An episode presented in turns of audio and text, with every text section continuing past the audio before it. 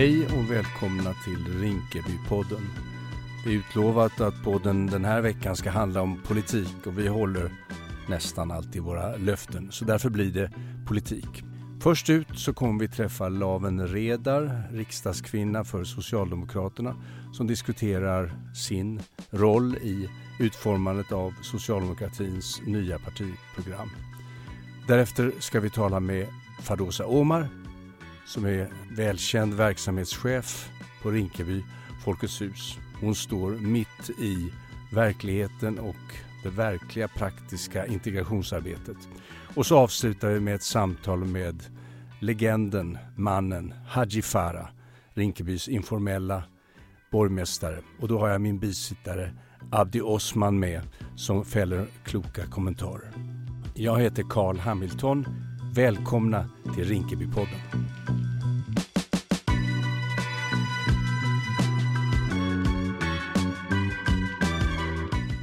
Det är utlovat att idag ska vi tala om politik och det ska vi göra. Och därför så har vi bett eh, riksdagskvinnan Laven eh, Redar komma hit. Välkommen Laven. Tack så mycket. Vad roligt att se dig här. Väldigt kul det, att få vara först, med. det är inte första gången. Nej, Rinkeby känns, eh, känns väl och bekant. Eh, känner många aktiva i civilsamhället. Och själv har jag gått modersmålsundervisning och har spelat basket i Rinkebyskolan. Basket också? Ja, Dessutom. du har ju verkligen längden. Så, ja, eh, tack för den. Ehm, så eh, utvecklades det inte, men ehm, ja, nej, men det här är Järva är ju hemmaplan. Jag har bott i området i många år, jobbat i Tensta, känner Rinkeby väl tycker jag. Har koll på stadsdelen. En bok som vi har läst här i huset är Faiza Idles bok Ett ord för blod Mm. och som har, det vågar jag nog säga, påverkat oss ganska starkt. Mm. Jag vet att du har läst boken. Mm. Eh, vad, vad, vad, vad, vad har du tagit med dig från den? Den rapport och det uppdrag jag har fått eh, av min partiledning eh, för att det, uppdraget är att titta på den språkliga samhällsgemenskapen, alltså kulturens roll för att åstadkomma samhällsgemenskap, eh, har ju inneburit att vi, vi har tittat på ja, men, hinder kring språk och så. Vi kommer in på det förmodligen senare då. Mm. Men i slutdelen av rapporten när vi pratar eller när vi beskriver det existentiella hotet mot samhällsgemenskapen. Där tar jag in referenser från just Faiza. Jag, jag återger faktiskt några citat som finns med i hennes berättelse. Och vad är det du lyfter fram då? Eh, hur fundamentalt annorlunda eh, och hur stor skillnaden är mellan hur majoritetssamhället har det i Sverige och människor som inte är en del av den, det majoritetssamhället. Att det kan skilja sig så otroligt hur uppväxtvillkoren ser ut i vårt land. Beroende på vart man bor, vilken bakgrund man har, sociala och ekonomiska förutsättningar. Eh, och det som då är rapportens namn, det vill säga framväxten av parallellsamhällen. Det är ju det hon beskriver i sin bok. Och du är ansvarig för den rapporten. Mm. Är du ansvarig för hela integrationsproblematiken? Är det så? Alltså all, vi, det är ju elva arbetsgrupper som Ja, har fått olika uppdrag. Mm. Men många tangerar ju eh, frågan om just eh, integration eftersom det har bäring på så många olika områden. Och ramen här är alltså att det socialdemokratiska partiet förbereder en, en, ett nytt program, är det så? Mm. Och eh, nyckelorden är en ny, en ny väg, Samhällsgemenskap. en ny samhälls, men en, ny riktning för Sverige, är det så? Precis. Ja, så det, det, det, det är bakgrunden. Vi fick alldeles nyligen veta att eh, i en läsgrupp i en av våra fyra skolor Mm. eh, som består av 11-åringar så hade man valt Faiza Idles bok Mm. och alla läste och läste med den här intensiteten som man själv kanske kommer ihåg från när man var 10-11 år gamla. Lärarna var om jag ska vara helt uppriktig, var förskräckta. För de hade hellre haft 11-åringar som läste Harry Potter. Mm. Men det, det säger ju någonting, i min värld säger det någonting om litteraturens kraft. Mm. Alltså de, här gestaltas ett liv som de känner till, åtminstone från utsidan. Mm. Men jag tror att det är den vägen man måste gå om man ska öka intresset för läsning. Det är, det är inte all läsning som är bra läsning. Men det är bra att läsa. Att lära sig ordet och att eh, intressera sig för, för boken. Är För ni, den, den kräver tid. Den tvingar iväg telefonerna. Det kräver koncentration. Eh, och om nu Faisas bok kan öppna upp för intresset kring mer litteratur och andra berättelser så är det ju en stor gärning hon har bidragit med. Ja, vi är väldigt öppna inför läsandet. Vi, vi, vi, är, inte, vi är inte så politiskt korrekta så att vi lyfter undan några böcker, särskilt inte känsliga böcker. Nej, det vet jag och jag är ni, ni placerar ju språket i centrum, eller du placerar för er samhällsanalys, vilket mm. eh, jag tycker är eh, det är oväntat och någonting alldeles oerhört eftersom vi har varit så otroligt eh, tillåtande, flummiga, välj vad du vill, i förhållande till språket. Att mm. Språket kan man ha och brista eller man kan Hela den här långa resan från 70-talet började ju med att var och en talar sitt eget språk och så löser det sig på något sätt. Mm. Men ni talar verkligen om språket, om det svenska språket. Mm. Berätta. Jag tycker att språket är den minst exkluderande formen för att åstadkomma kulturell samhällsgemenskap. Att lära sig ett språk är en rikedom, är en möjlighet, är makt, eh, en chans att kunna påverka sina livsvillkor. Och jag har genom den här arbetsgruppens arbete tittat på vilken betydelse det svenska språket har både för den enskildes möjligheter att skapa goda livsförutsättningar men också vilka krav samhället egentligen ställer på den enskilda individen. Allt det där outtalade men som de facto finns där. När man ställer frågan till näringslivet Anställer ni människor som inte talar mm. det svenska språket så är det klockrena svaret och övertydliga svaret nej det gör vi inte. Mm. Och jag tror språkets betydelse för egen del um, Bortsett från den makt och det inflytande och den chans det ger den enskilda individen att kunna påverka sina livsvillkor så är språket en möjlighet att förstå sitt sammanhang. Eh, vi kanske i Sverige har undervärderat språkets betydelse för just de här frågorna. Sen vi... finns det andra saker som, som man måste förstå som jag tycker är väldigt viktiga. Det första är att vi lever i ett väldigt litet språkland. Sverige har bara 10 miljoner invånare. Eh, globaliseringen och allt det här vi streamar, eh, Netflix och HBO, och allt, allt är ju engelska. Mm. Eh, man kan radera en nations kulturhistoria och ersätta det med andra språk. Men det menar jag är farligt. Ja, jag tycker det är alldeles oerhört att du vågar och, och säger det så tydligt. Men det är för att jag är kulturpolitiker och förstår språkets värde och kulturens Nej, det, värde. Det, det, handlar också om, det handlar också om hur utsatt ett litet folk är i ett historiskt perspektiv. Man ska inte ta sin plats på jorden för given om man är ett litet, Aldrig. litet folk i, i kanten av, av världen. Och, och auktoritära regimer jobbar så. De raderar språk och kulturhistoria. Titta bara på vad Ryssland gör i Ukraina mm. nu. De vill förinta, det är nästan det begreppet man måste använda, i det de gör radera det ukrainska liksom, språket, eh, framväxten av dess nation. Och så jobbar också andra auktoritära regimer. Dina föräldrar är kurder, är det inte så? Jo. Ja. Har, har du med dig den erfarenheten av den, det kurdiska ödet och det kurdiska språket? Kurdernas kamp till överlevnad bygger på att du kan språket. Språket är A och O, annars finns det kurdiska språket och nation, liksom, det är ingen nation, absolut inte. Men kurdiska kampen, strävan efter frihet, kamp mot diktaturer och auktoritära regimer bygger på att det som finns kvar är språket och identiteten. Är det inte lite konstigt att vi i Sverige är så förtjusta i engelska skolor på, grund, på grundnivå? Jag fattar inte riktigt. Hela medelklassen drömmer bara om en enda sak och det är att sätta sina ungar i eh, engelskspråkiga skolor. Observera, lärarna är inte alltid engelskspråkiga, alltså de har inte engelska som modersmål utan ibland är det all heder åt de rumäner och, och, och ungrare som har lärt sig språket ungefär som, som vi har.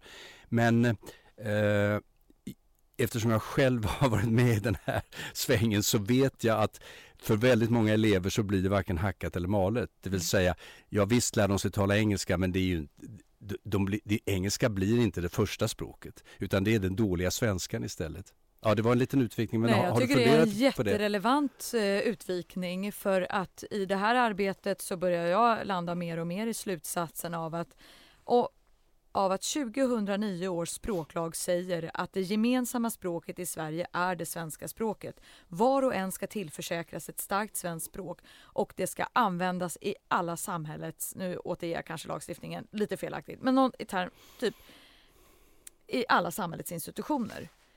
Alltså att vi har Engelska skolan eller att vi inom välfärden talar andra språk är för mig främmande. Det ska talas svenska i Sverige. Och Here, here som vi att, säger i Sverige. Att föräldrar placerar sina barn i engelska skolan handlar ju om att tillförsäkra barnen en god undervisning. Det är kanske den upplevelse man har. Att den här skolan säkrar att mitt barn får bra undervisning. Alla föräldrar vill sina barn det bästa. Mm. Men för, det, för Sverige och den gemensamma sammanhållningen så krävs det en utfasning av detta. Jag menar att det här svenska skolsystemet som i delar av den eh, skapar någon form av grogrund för engelska som huvudspråk. Det, det är fel. Vi talar alltså med Laven Redar som är riksdagsman eller till och med riksdagskvinna för Socialdemokraterna. Laven, hur började din resa in i politiken? Oj. Så pass? Nej, jag skojar. Jag eh, gick med i Sveriges socialdemokratiska ungdomsförbund när jag var 13 år gammal. Eh, jag tyckte inte att jag riktigt fick gehör för mitt politiska engagemang i min egen klass och hade rätt många eh, politiska frågor jag ville debattera med jämnåriga. Eh, jag kommer också från ett eh, såklart politiskt hem. Jaha. Mina föräldrar är politiska, kom som politiska flyktingar till Sverige. Jaha. Den politiska och samhällsrelevanta debatten har ju pågått konstant hemma. Så jag skulle nog vilja påstå att jag och min syrra, vi vi är fostrade i ett eh, politiserat hem. Ja, var, varifrån kom dina föräldrar? Min mamma är kurd från Iran. Iran. Mm. Och min pappa är kurd från Irak. Jaha. De träffades i Sverige. Ja. Du är riksdagskvinna, men eh, vad gör du? Eller vem är du? Nu har jag ju varit riksdagsledamot i snart tio år. Oj. Det är ganska lång tid. Ja. Det var inte planen. Jag ville faktiskt bli jurist och domare. Det var, det var min ursprungliga plan för mm. framtiden. Men jag fick ett stort förtroende från eh, SSU i Stockholm och de drev stenhårt min riksdagskandidatur. Eh, och på den vägen är det. Jag kom in rätt ung. Jag var 23 år gammal när jag blev riksdagsledamot. Eh, och nu har det gått tio år. Och vem är jag? Jag har eh, från början så satt jag fyra år i justitieutskottet så jag hade straffrättsliga frågor på mitt bord och sen så fick jag ett telefonsamtal från dåvarande statsminister Stefan Löfven om jag inte skulle jobba med kulturpolitiska frågor. Vilket jag eh, blev väldigt glad i att få göra. Kultur har en stor prägel i mitt egna liv. Jag tycker språk, läsning, mm. litteratur är, är mycket av det jag ägnar min, mitt personliga intresse åt. Mm. Um, men jag överför såklart mina eh, subjektiva livserfarenheter med vikten av språket och kulturen. Jag tycker arbetarrörelsens kulturpolitik är en av de främsta i världen. Och därför är jag också eh, oroad över att vi som parti har försvagats i vår kulturpolitiska gärning. Du, så, här, så här har ni, tror jag, skrivit, eh, jag tror att det är i din rapport, så har ni skrivit så här. Den ekonomiska etniska och språkliga segregationen behöver brytas på strukturell nivå. Mm. Eh, vilket, kräver att ja, vilket kräver att befolkningen blandas. Hur ska det där gå till? Alla ställer sig den frågan och nu drivs också någon form av masskampanj. För nu säger de att ja, men nu ska Lauen sätta igång med någon ingenjörskonst som innebär att vi ska börja bussa barnen och vi ska börja liksom blanda. Och det här vill vi inte alls och svensk medelklass vill inte alls det här. Mm. Jag är glad att debatten har hamnat där. För att vad jag försöker ge uttryck för och hela arbetsgruppen ger uttryck för är att vad, det som utgör språkligt och kulturellt hinder för samhällsgemenskap är idag den alarmerande segregationen, är det nuvarande skolsystemet, är ett SFI som har ett orimligt uppdrag och kan, har inte kvalitetssäkrats i de flesta kommunerna och är alltså den enda institution som ska sörja för språkprogression bortsett från utbildningsväsendet. Arbetsmarknaden. Men segregationen lägger vi en enorm tyngdvikt vid. För att vi har idag särskilt utsatta områden där eh, språkprogressionen inte kan ske den omöjliggörs för att människor inte möter någon från majoritetssamhället i sin vardag. Absolut, jag, jag, är, jag är helt med på det där. Jag kommer ihåg i förra valrörelsen så gjorde Anders Ygeman som var inrikesminister ett utspel i den här riktningen. Mm. Och eh, av en händelse så var han gäst hos oss bara några dagar senare och eh, en av våra chefer sa då till henne, honom att eh, Anders, jag anmäler mig som frivillig. Mm. Eh, kan du ordna en lägenhet på Karlaplan? Mm. Exakt. Ja. Det finns ju praktiska problem. Ja. Alltså priserna på bostäder är höga. Ja. Det är de de är i de områden där det nästan bara bor svenskar. Eh, och vi har talat om skolan redan där segregationen är uppenbar och tydlig. Hur, hur kommer vi fram, framåt? Hur kommer vi vidare? Jag kan ju inte redogöra just nu för några reformförslag men jag, jag ser Vad har du för idéer? Två, två fundamentalt viktiga delar i det här. Det första är att vi måste höja levnadsstandarden i våra utsatta områden. Mm. De är 59 mm. stycken och vi ser idag undermåliga utbildningsresultat och drygt 70 procent är självförsörjande. Det är ett underbetyg för levnadsstandarden. Nu här i Rinkeby, när jag talar med människor och besökt hur mycket verksamhet som helst, jag ställer frågan vad är de viktigaste frågorna som människor har? Det är först, gör någonting åt kriminalitetsutvecklingen. Den är alarmerande och den gör att våra barn inte ens kan leka ute i parkerna. Två, saneringsfrågor. Råttor, Råttor är den stora samhällsfrågan här. Mm. I vilket annat bostadsområde pratar man på det här sättet? Mm. Det vill säga man måste höja levnadsstandarden, öka självförsörjningen och se till så att människor får goda förutsättningar att lära sig språk. Men sen finns det en annan, mer nationellt angelägen fråga. I hela norra Sverige skriker man efter arbetskraft. 140 000 jobb ska tillsättas. Man får rätt bra lön för att ha gått en treårig utbildning för att bli pedagog i förskolan, exempelvis. Medan vi här i Järvaområdet i Stockholm har människor som lever på försörjningsstöd fastän man är kapabel till att kunna få lära sig språket och träda in i arbetskraften. Kanske måste vi börja bedriva en nationell arbetsmarknadspolitik som bygger på att man måste flytta dit jobben finns. Varför säger jag kanske? Är, är segregationen ett... Det är för att jag inte vet exakt hur det här ska gå till, men jag jobbar på det. Är segregation ett existentiellt hot för Sverige? Ja. Då kan man väl inte tveka mot att eh, ta till även, vad ska vi kalla det, hårdare åtgärder eller okonventionella åtgärder? Eller jag att staten faktiskt styr utvecklingen? Jag utesluter inga som helst åtgärder. För jag accepterar inte de villkor vi lever under idag.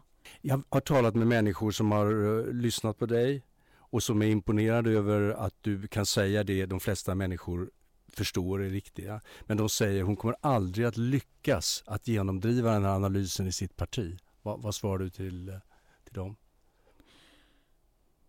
Jag har fått ett uppdrag från min egen partiordförande Magdalena Andersson och min egen partisekreterare Tobias Bauden. Det är alltså våra, socialdemokratins främsta ledare som har gett ett fritt mandat till fyra unga socialdemokrater att redogöra för hur det ser ut med den språkliga samhällsgemenskapen. Fyra unga socialdemokrater har levererat den första rapporten som heter Framväxten av parallellsamhällen. Och vi kommer också nu att ägna sex månader åt att säga det här är vad som måste till för att på kort sikt och på lång sikt åstadkomma förändring i Sverige. Jag har talat med ledande socialdemokrater och vi är i stort sett, när vi har fått tala ihop oss lite grann, är vi i stort sett överens om vad som har hänt i Sverige. Hur hamnade vi här? Och då säger jag så här att det är, vikt, då säger jag så här, det är viktigt också att, att eh, dra slutsatser men många säger då att vi ska utforma en ny och bättre politik men vi kan inte hålla på och rätta våra föregångare. I min värld innebär det att man inte vill lära av sina misstag, men jag kanske har fel. Men jag vet att det finns en stark ovilja mot att just, eh, eh, att just korrigera sina egna misstag, att säga att där gjorde vi fel, där tänkte vi fel. Vad är ditt intryck? Jag gick ut i Aftonbladet och sa att vi bör vara självkritiska. Det är huvudrubriken på den intervju som jag gjorde i Aftonbladet. Vad är, vad är, vad är svårigheterna med att ändra inriktning, att lära sig i ett politiskt parti eller låt oss vara konkreta i socialdemokratin? Jag vet inte om det här är specifikt ett socialdemokratiskt problem. För jag upplever att inget parti vill vara självkritiskt. Sverigedemokraterna är väl all, det parti som är allra minst självkritiskt gentemot alla sina eh, makabra uttalanden, medlemmar eh, med mera som uttrycker rasistiska åsikter. Men för egen del så upplever jag att det fria mandat som vi önskade som fick leda de här arbetsgrupperna, det har vi fått. Vi är fullständigt fria att tala och analysera. Men kommer partiet att lyssna? Jag har fått den här beställningen för att vara för att driva det som är rätt och riktigt. Och därför menar jag att jag just nu har en partiledare som är otroligt modig. Det här är vad som har efterfrågats av henne personligen För att hon leder just nu ett parti i förändring. Och folk kan sitta och förlöjliga det här, eh, kan, kan säga ja, eh, nu kommer de med massa kritiska rapporter och så. Men väldigt få ger uttryck för det mod det innebär att våga vara självkritisk. Och det är man nu. Laven, vi har talat om språket, om segregationen, någonting som vi här på Rinkeby Folkets hus arbetar med dagligen och som är helt centralt för oss. Och då menar jag både språket, bildningen och att bryta eh, de sociala motsättningarna, orättvisorna. Det var ett jätteroligt att ha dig här och eh, vi hoppas vi får se dig någon mer, eh, mer gång i Rinkebypodden. För inbjudan. Ja, tack själv.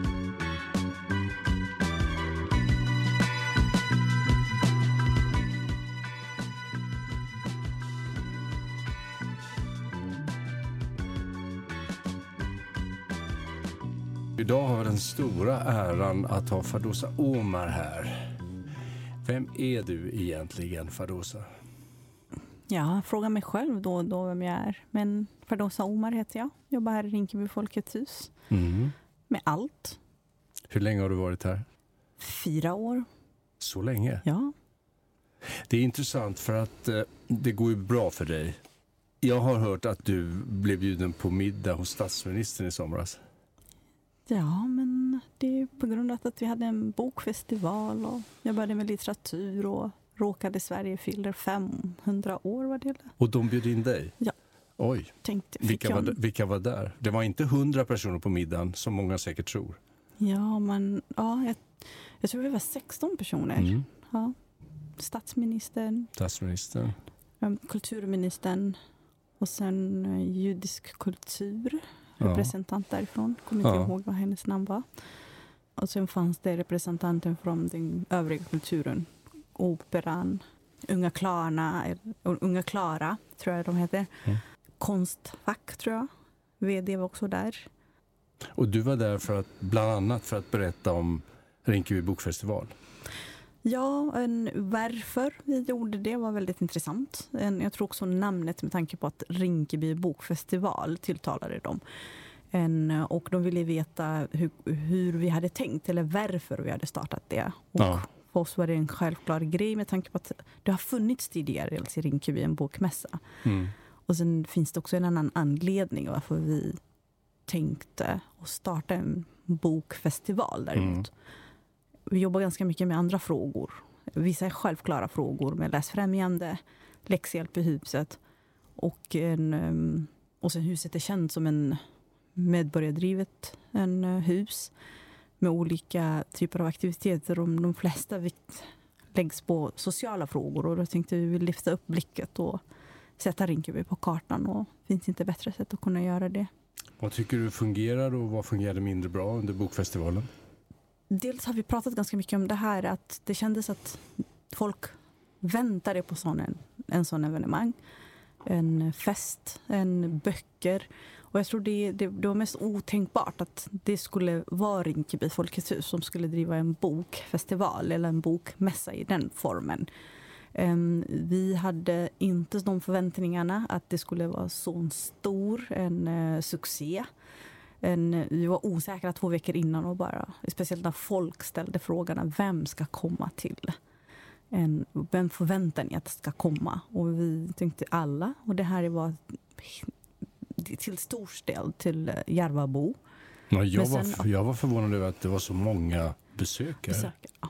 mm. och, och, många från Järva, eller hur? Ja, det är en stor procent av de som kom till en bokfestivalen, vilket också betygsätter vad vi gjorde var ju typ att det var från Järva. Och det var många uh, namnkunniga och författare, det måste man väl ändå säga? Ja.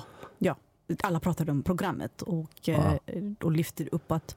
Och jag förstod inte i början vad det handlade om när folk lyfte upp det men sen förstod man att det, man pratade om de författarna som mm. vi hade med. Från Noradin Farah till Fredrik Backman, Martin Widmark, mm. Balsam Karam, Evin Chettin. Diamant Salihu som är folkkär nu för tiden. Mm. Och folk, um, känd från tv som vi säger. På TV. en kändis. Men det var, ett, och det var ett samtal som jag lade märke till. Mm. Det var mellan eh, Diamant Salihu och Alexandra Pascalido. Ja. Mm. Tillsammans med, med eh, presentationen av eh, Evin Cetin mm. som gav en, en, en, aktuell och ganska skrämmande bild av gangsterkriminaliteten. Mm. Håller du med? Ja, jag tror det, det, var, det var aktuellt då, ja. att alla pratade just om det. En eh, kriminalitet i olika former. Och sen, man ska inte glömma bort att Järva blev drabbad en, mm. Eh, hårt i början. Och då finns det de här signamenten att till exempel Diamant Salih hade skrivit just om det som pågick i Järva. Och sen, eh, nu har du hamnat i bokvärlden mer eller mindre. Och sen var du med på vi gör nu en liten sammanfattning av ditt halvår. Mm. Sen var du med på Augustprisgalan. Mm. Och då var du bjuden av? Förläggarföreningen. Mm. Förläggarföreningen, ja. Mm. Några intryck från Augustprisgalan? Och vart ska jag börja? Vi skojade lite när du kom tillbaks. Mm. Du, vi ville ju veta allt. Mm. Och någon sa a whiter, shade of pale. Oh. Mm. Procol Harums gamla hitlåt. Mm. Very white, sa jag. Var det så? Ja, verkligen. det finns lite att göra där kanske? Ja, det finns mycket att göra där. Mm. Jag vill lite tänker kavla upp till nästa år och försöka ja. hjälpa till på något ja. sätt, sa jag. Men det måste det efterfrågas också först. Men vi eh, rekryterade en författare till nästa års bokfestival. Mm. Oh ja. Nämligen Sami Said från Göteborg, tror jag. Ja. ja. Som, var, som var nominerad. Ja. Och det här, den här inbjudan den eh, hade att göra med att uh, Rinkeby Folkets hus har en, ett samarbete med Svenska förläggarföreningen. Yes. Mm. Och så höll ni en, uh, ett seminarium under hösten. Ja. Vad handlade det om? Ja, det handlade just om den här vad kan jag kalla det för? Men alltså, det, det man pratar ganska mycket om samhället. Mm. Att, kunna förstå en, vem är det som läser de här böckerna när man skriver. Ja. Att förläggare, tänker de på att vad är det för målgrupp? Böckerna om äh, gangsterkriminaliteten. Ja, ja. du har ju nämnt några av de viktigaste författarna redan. Mm, mm. Evin Cetin, Diamant Salih och mm. Alexander Pascalid också ja. skriver på Mondial. Ja, och uh, vi hade också ett seminarium med um, Faiza Idle, eller hur? Ja, jag tror det var boksamtal. Ett boksamtal, boksamtal under antivåldsvecka ja, som Stadsdelen ja, hade. Ja. Och då var det både hon och Diamant Salihu. Ja. Och det samtalet leddes av Iman Elmi I, som jobbar här i huset. Mm, sitter med i styrelsen. Sitter med i vår styrelse, tack. Mm, mm. Precis. Mm. Det var, jag tyckte det var väldigt intressant. Vad tyckte du? Med tanke på att jag hade läst boken också och vi har också några ungdomar som är i huset som läser boken och ibland är det så roligt när de refererar till hennes bok. Ja, just det. Mm. Och vi, fick, vi inte, fick vi inte veta att det var en mellanstadieklass? Ja, 11-åringar. är det sant? Ja, 11-åringar som, som läste hennes bok, yes. som är ganska våldsam. Ja. Och som var fascinerade, eller hur? Ja, jag tror de, de träffade en bibliotekarie som ville att de ska läsa Lasse Maja och välja en bok som... Och de var nej. Förra året läste vi Evin Chettin och nu läser vi Faiza Idle, så bjud henne till bokfestivalen. Mm. Jag tror det här chockerade bibliotekarien. Och, hon var, för och, vi... och Faiza Idle har alltså växt upp ett par kvarter bort? Ja. Mm. Fadosa, Berätta, vad händer nästa år? Nästa år är det dels Bokfestivalen 2.0 kallar vi det för. Större, bättre. Mm. mm. Där vi har lagt mer energi mm. än, och eh, börjat jobba med det ganska tidigt. En, ärligt talat, när vi startade eh, förra året mm. en, och tänkte att det ska ha, vi hade inte de förväntningarna, mm. men nu känns det som att vi har kommit en bit in och vill göra det och få facit på dem. Så jag tror nu har vi expanderat det hela. Bokat både Rinkebyhallen och eh, Rinkeby skolans aula. Och det ska vara festligt i de två dagarna. Dels den första dagen blir en invigning och nummer, nästa dag blir de här författarsamtalen och seminarium, barnaktiviteter. Och... Spännande. Mm.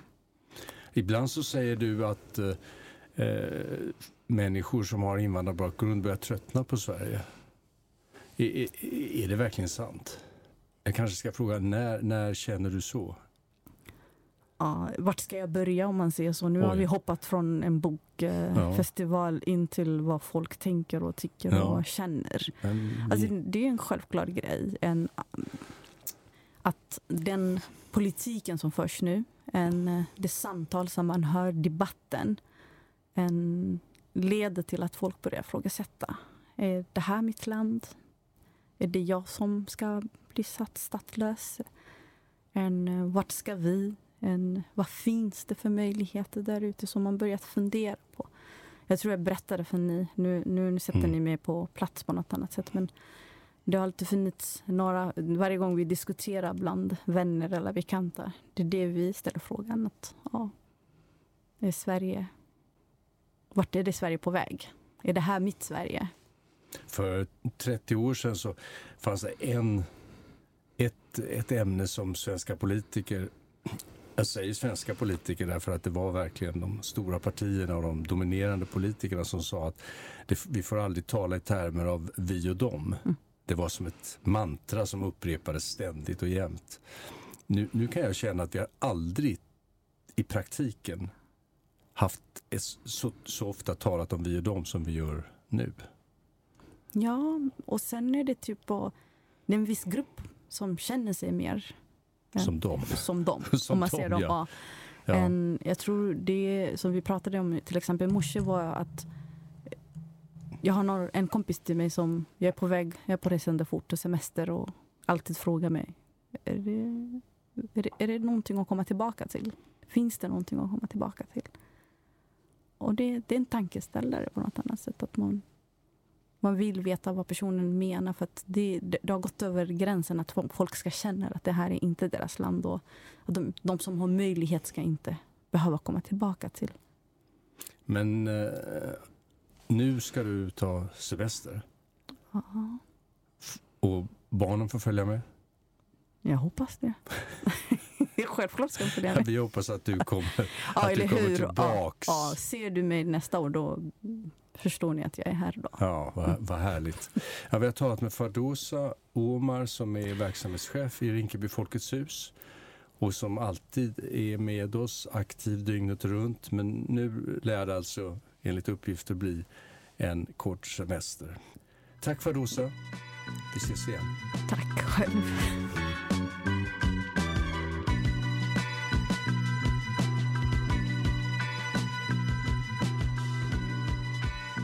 Nu har vi fått en prominent gäst till Rinkebypodden. Välkommen Haji Farah. Tack. Så roligt att ha dig här. Och så har jag med mig en bisittare, eh, Abdilai Osman. Välkommen Abdi. Tack snälla. Roligt att du är här. Tack. Det är inte alltid du dyker upp, men när du dyker upp, desto roligare. Ah, eh, Haji, eh, KTH flyttar från Kista. När jag fick höra det så kunde jag knappt tro det, att det var sant. Hur är det möjligt? Det har en enorm betydelse, intressant, för Järvaområdet att KTH finns här. Vad tänkte du? Man blir besviken och eh, KTH har funnits i 35 år. Och vi har tusentals företag, IT, som skriker på folk. Mm. Och man rekryterar från Indien att få arbetsinvandrare. Mm. Och våra målet det var att vi kan rekrytera från Järva. Mm. Och vi har börjat. Flera och flera som går.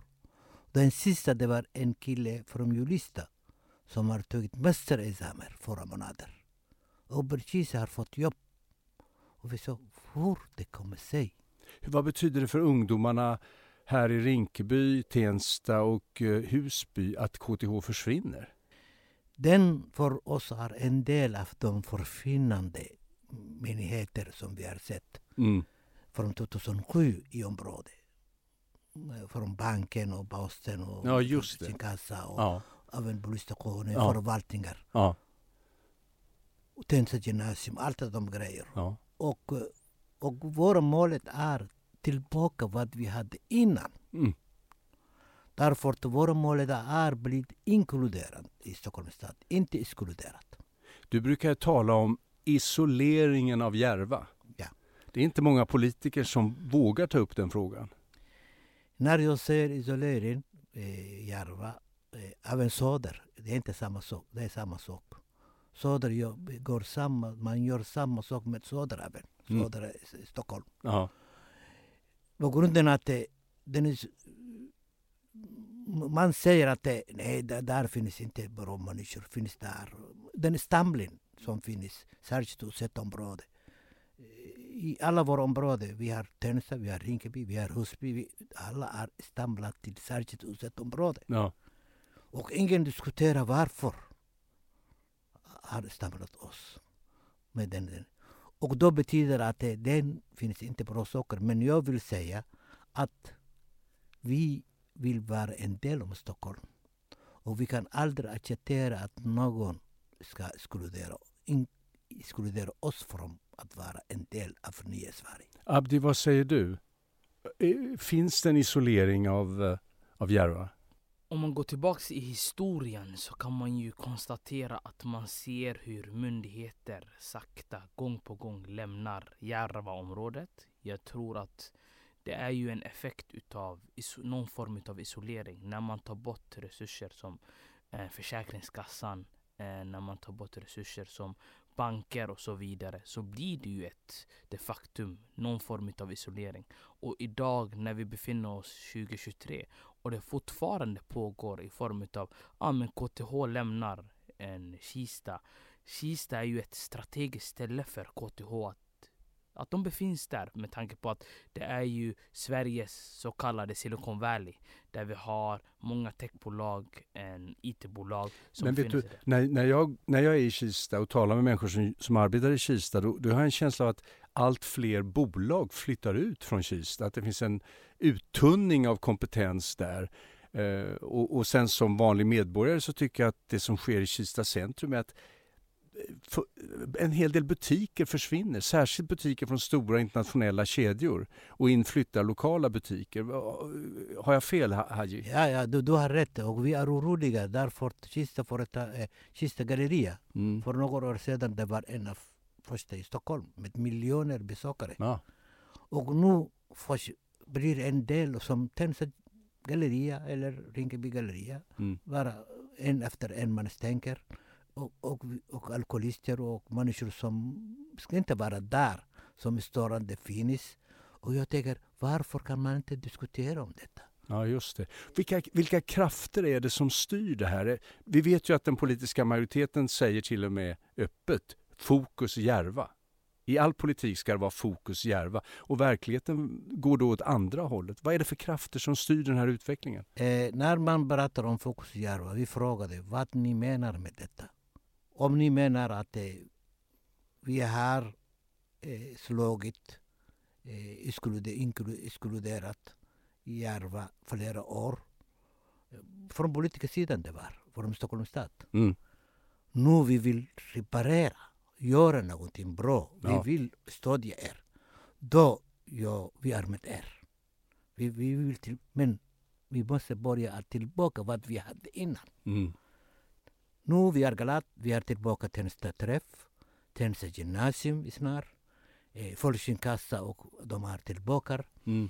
Eh, vad heter det, eh, vi fick tillbaka. Eh, Förvaltningshuset vi ska tillbaka. eh, För området. Och med HTK vi vill tillbaka. Mm. Och vi vill ha flera andra. Vi så. Därför att nu museum, de säger ah, vi är, ni, ni, ni ska vara glada att ni har Tensta, vad heter det, eh, Teknikermuseum. Ja, just det. Men jag säger, räcker inte för mig. Jag vill ha en diskussion i debatten och jag vill träffa högskoleminister att fråga honom, vad tycker du? Det här är ändå en stor stadsdel, eller Ja, hur? ja. Hur många bor här? 90 000? Nästan 90, 100, ja, 92 000. 100 000. Det är som en medelstor svensk stad. Ja. Eh, vad tror du eh, Abdi? Vilka krafter är det som driver isoleringen av Järva? Och det är en... Det finns en... Eh, man måste ha två bollar i luften för att kunna besvara den frågan. Eller två tankar i luften. Jag tror det är delvis självklart. Företagen och näringslivet har ju också en, en roll i det här. De måste ju också... Politiker kan göra mycket saker och ting. Fokusjärva kan ja, men, lägga krut på just när det kommer till myndighetsarbete. Men sen så behöver man ha näringslivet. Näringslivet måste känna någon form av attraktion samtidigt som politiken också satsar. Så det handlar om att den dialogen, en triangeldialog med civilsamhälle, myndigheter och även en, näringslivet behöver samspela på något sätt för att kunna komma bort en, från isoleringen som vi pratar om idag. Ja, vi kanske ska säga några ord om civilsamhället, Haji. När statsministern höll sitt tal till nationen eh, sista dagarna i september med anledning av det eskalerande gängvåldet så nämnde han inte en enda gång civilsamhället, föräldrarna, kyrkorna, moskéerna, idrottsföreningarna, körerna, en stor sak här på Järva. Inte en enda gång nämnde han det. Hur, hur kommer det sig?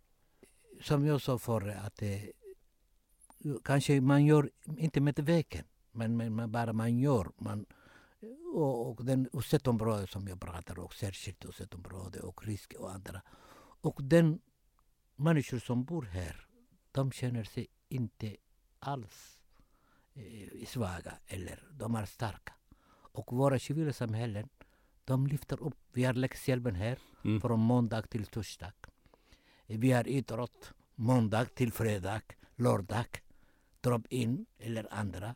Eh, vi har eh, andra kraften som nattvandrare. Eh, vi har kultur. Vi har alla möjliga. Vi har våra Folkets hus som är fullt med varje dag. Vi har tönsträff. Vi har vad heter det, husbeträff som är fullt. Det, det är levande på grund av den civila samhället. Och jag tycker att myndigheter har missat där. Haji Farah, alla i Rinkeby vet ju vem du är, men vi har tre lyssnare som inte vet det. Vem är Haji Farah? Jag är en förälder. Mm. Som förälder eh, och jag är vad det, en person som kämpar för... Jag är Rinkebybo. Ja, ibland så blir jag hejdad på gatan och då säger människorna till mig du måste tala med borgmästaren i Rinkeby. Eh, och då menar de Haji Farah? Ja, eh, men, men, men, eh, vi har formella, formella borgmästare. Men vi har informella borgmästare. Men det är nästan bättre att vara den informella? Informella, ja. därför att det är mer mer, det är mer ära. Mer ära. Mycket mer ära. Men något lägre lön. ja, men, och utan lön. utan lön. Hur länge men, har du varit? Ja, äh, men eh, det viktigaste är att man ser att unga människor som växer ja. i området ja. i de 30-20 år som är pappa nu och ja. eller mamma som jag träffar och det gläder oss de stoppar mig och säger Haji, du minns den dagen som du stoppade mig?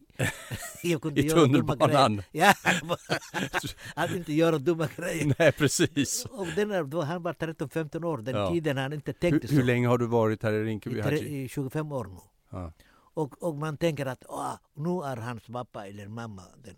Men det viktiga är att jag inte bara jag, finns tusentals kvinnor och män i Rinkeby Ja, du är alltför ödmjuk, men okej. Okay. Tycker, tycker du att det är ett problem att eh, det bor så få eh, infödda svenskar i Rinkeby? Jag, jag tycker att det, om, om jag vill vara ärlig, man säger, jag tycker, vi tittar Tensta. Ja. Okej. Okay. Den sidan bor, vi kallas nyinvandrare, nye, eller nya svenskar. Ja. Okay. Och, och, och, den andra sidan om villaområdet, den gamla svenska. Ja, just det, gamla svenskar. Vi har två parallella samhällen som aldrig träffas. Nej, och det är en för, liten grön, grön slinga emellan. Ja, ja, men för mig är det inte viktigt om man bor i bostadsrätt eller hyresrätt eller villaområde. Jag tycker att båda huset bor människor. Det viktigaste är människor med kött och blod som har sina drömmar, sina visioner. Och där jag vill att inte, det är inte att de barn som bor den andra sidan ska ha samma möjligheter för utbildning. Den människor som bor den andra sidan de har samma möjligheter för hälsa. Det, det är viktigast. Och det vet vi att det inte är så. Det är inte så. Haji, du som har bott här i, i Sverige så länge. Är Sverige rasistiskt? Nej. Men Problemet är sista tiden har kommit.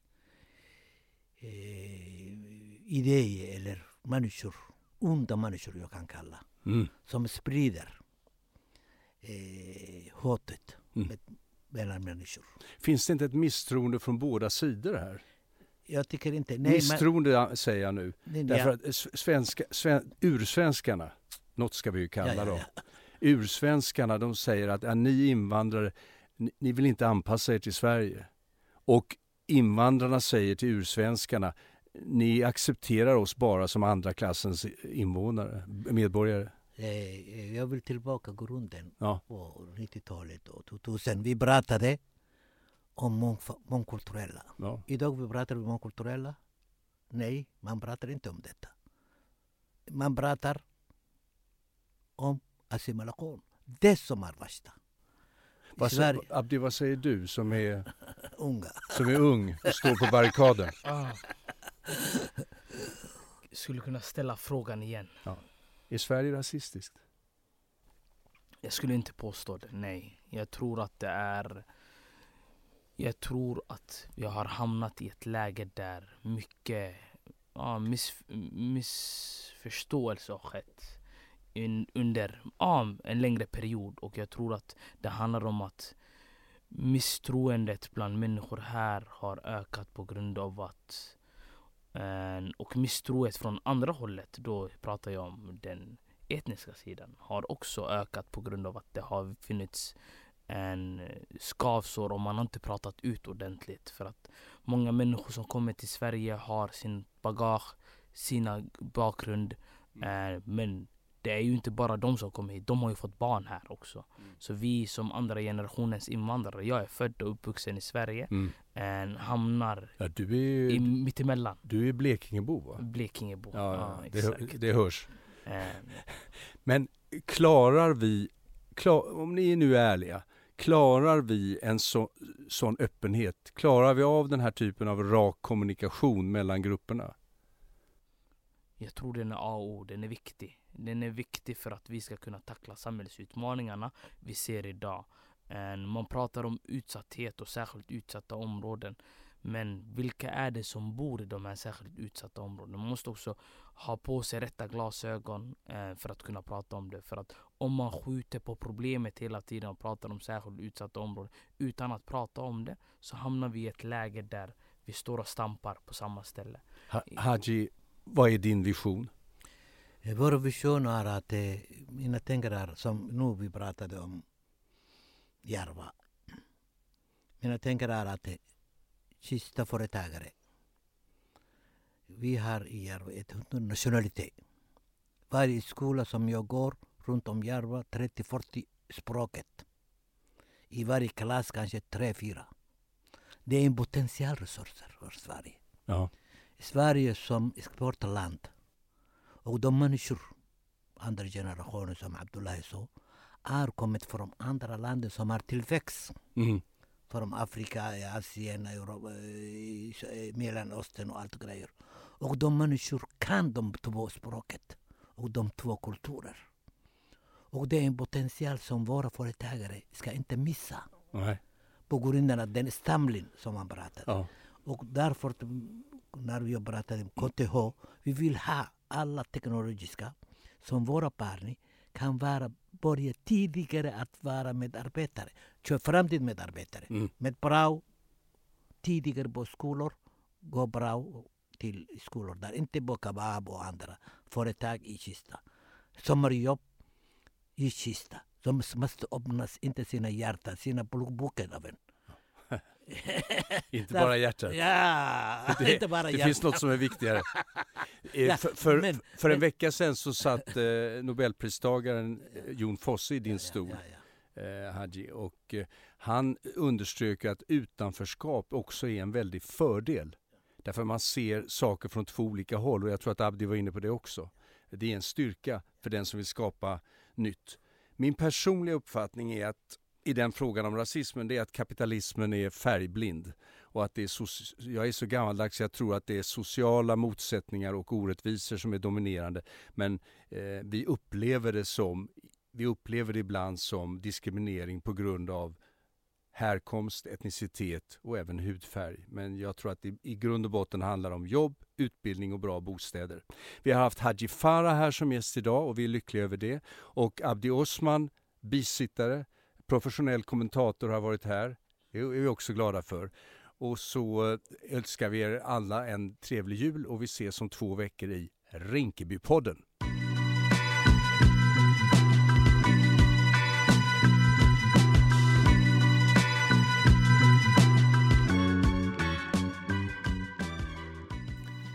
Det var Rinkebypodden några dagar före jul.